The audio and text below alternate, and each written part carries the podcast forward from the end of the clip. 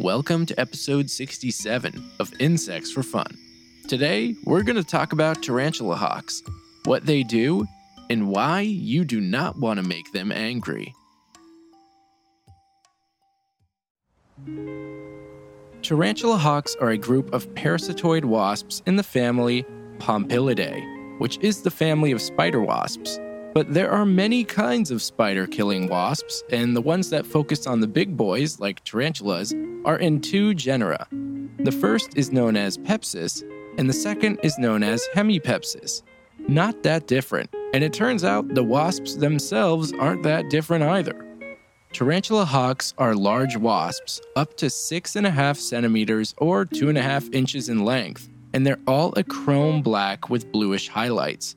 The wings can vary from black to rust color, and the bold coloring is a form of aposematism because it advertises to potential predators that they should not mess with this wasp, and most animals don't.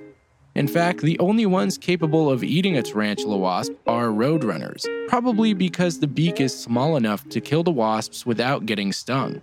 And yes, the sting is definitely not something you want to experience.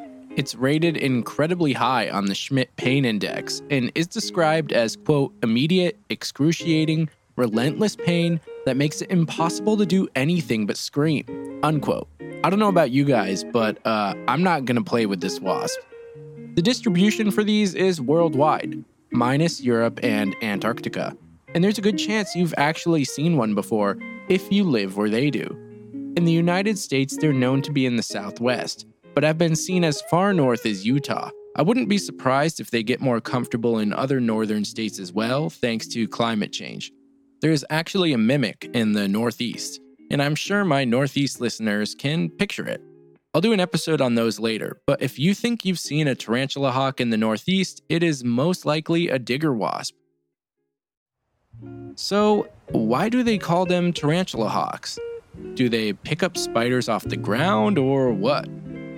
Tarantula hawks are definitely large, but not large enough to get a spider airborne. At least, not the big tarantulas.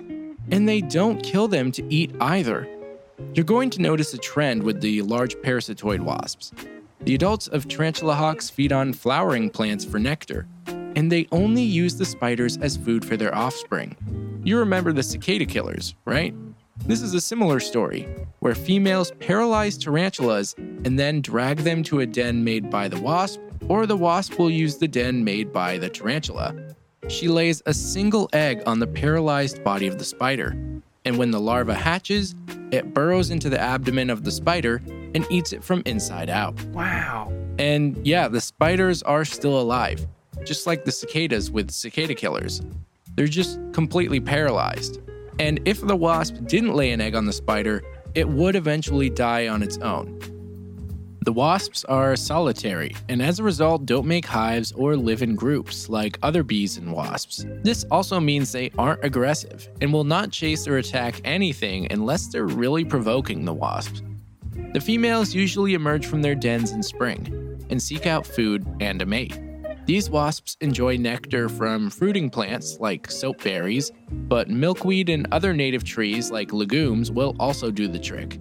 In some countries, like Africa for example, there are plant species which get pollinated exclusively from tarantula hawks, which is super cool. When it comes to finding a mate, female wasps need to enter a male's lekking territory. Back in my owl butterfly episode, I mentioned lekking as sort of a dueling between males to claim territory. This is also a behavior in male tarantula hawks, but lekking is of course different for every species. For example, tarantula hawks in the genus Hemipepsis are somewhat famous for their king of the hill battles in claiming territories. So help me God, I'll tear you a new one bigger than the Grand Canyon. Now I want you to get out of my house. You're not welcome here. The wasps prefer to stake out high ridgelines, tall trees, or hilltops, and then battle for the high ground. The locations don't seem to hold anything special other than a height advantage, which males use to see incoming females. You'd think all this effort would go into a meaningful relationship, but no. The females aren't interested in a lifelong partner. It's simply a means to an end, and once she's fertilized, she's off to prepare for her offspring. Something really cool to know is that female tarantula hawks can choose the gender of their offspring similar to other parasitoid wasps. They actually have the ability to decide whether or not to use stored sperm when laying eggs. If they do, the egg becomes a female, but if they don't, then the egg becomes a male. Males are smaller than the females and contain only half the genetic material, but they're still an important part of the equation, because without them, there wouldn't be any females. The lifespan for these wasps varies, but it's usually a year, and if the eggs are laid in early spring, then the larvae will emerge as adults in summer. But if the eggs are laid in the fall, then the larvae emerge in spring. Now let's get into how a female hawk finds a tarantula, and what tactics they use to fight and sting one. Female tarantula hawks seem to prefer female tarantulas, most likely due to the larger body size, but also because male tarantulas are usually on the move. It's not currently clear whether these wasps use eyesight or pheromones to find spiders, but I believe it's a mixture of both. The wasps probably can follow a scent trail, and then find the entrance to a tarantula burrow when they're in the immediate area. What I found really interesting is that female wasps will tap the outside of a burrow to lure the tarantula out of hiding. This is actually something that male tarantulas do to lure females out during mating season. Some people online say the wasps use this tactic to lure the tarantula into a false sense of captured food, but tarantulas are mostly nocturnal ambush predators. I believe the more accurate situation is that the wasps are using male tarantula mating behavior.